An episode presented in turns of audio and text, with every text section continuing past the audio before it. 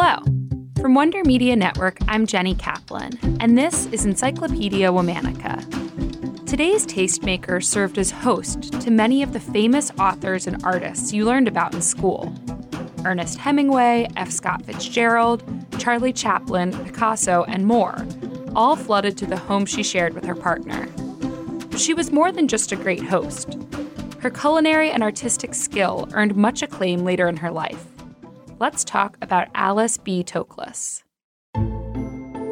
Alice Babette Toklas was born in San Francisco, California on April 30th, 1877. Her father was a Polish Jewish immigrant who moved to America in the 1860s and started work as a merchant. Alice's family moved to Seattle when she was 13. When Alice finished public school in the city, she studied piano at the University of Washington. But in the late 1890s, Alice's mother fell gravely ill, and Alice and her family moved back to San Francisco. In 1897, Alice's mother passed away. She was 41 years old. Less than a decade later, a catastrophic earthquake struck San Francisco. Soon after, Alice had a fateful meeting that would change the course of her life. She met Michael and Sarah Stein, the sister in law and brother of Gertrude Stein. Though the couple lived in Paris, they were in San Francisco to assess damage to one of their properties. Alice found herself taken by their stories of Europe and decided to move abroad. When she arrived in Paris in 1907, she met Gertrude, who would later become a renowned author. Both women had spent years troubled by their sexuality, but they soon decided to move in together and start what would become a lifelong relationship. Alice and Gertrude were inseparable.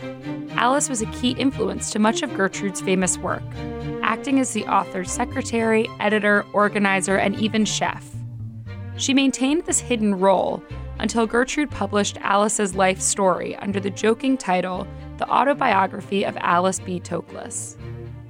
It became Gertrude's best selling book, filled with stories and insider information about some of the most famous artists of the time.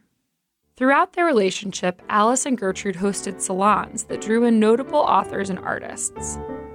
Alice's quiet, reserved personality made an impression and she was described in the memoirs and writings of some of the famous attendees. In 1946, Gertrude passed away. Because Gertrude and Alice's relationship wasn't legally recognized, Gertrude's relatives were able to remove much of the couple's art collection from Alice's house. Alice started writing to make a living. In 1954, Alice published the Alice B. Toklas Cookbook. The book is a combination of recipes and the stories behind them from her days in the avant garde artistic movement. Recipes were the perfect vehicle for Alice's story. She'd spent much of her time in Paris searching for the perfect ingredients and combinations. Notable French chefs called her palate remarkable. Alice first wrote the cookbook instead of a memoir. She was hesitant to write a real autobiography in deference to the book Gertrude had already published about her the Alice B. Toklas Cookbook would become one of the best selling cookbooks of all time. The most famous recipe appears in the first edition alone. It's for hashish fudge, a chocolaty dish that incorporates nuts, spices, and cannabis. The recipe for hashish fudge was given me by Brion Gysin, which anyone could whip up on a rainy day. This is the food of paradise, a Baudelaire's artificial paradise. It might provide an entertaining refreshment for a ladies' bridge club or a chapter meeting of the DAR.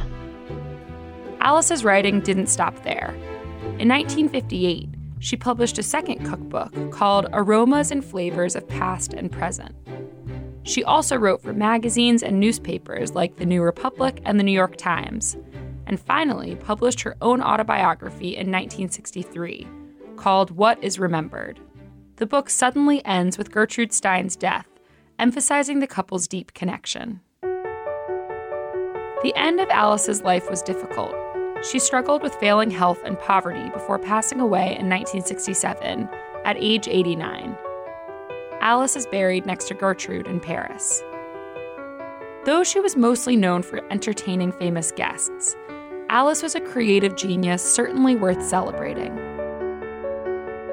Tune in tomorrow to hear about another tastemaker. We'll be talking about a true pioneer of California cuisine. Shout out to Liz Kaplan, my favorite sister and co creator. Talk to you tomorrow.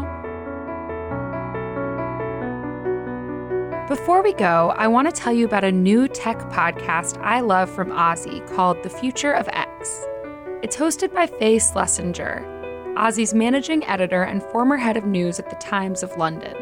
Last season, The Future of X tackled healthcare. This time, they're exploring the workplace. The new season just kicked off and comes out on Mondays. It's really not just a show about trends, it's about what we all can do right now to prepare for what's to come. Get ahead of your own future and subscribe to The Future of X from OZY for free on Apple Podcasts, Spotify, Stitcher, or your favorite podcast app so you never miss an episode.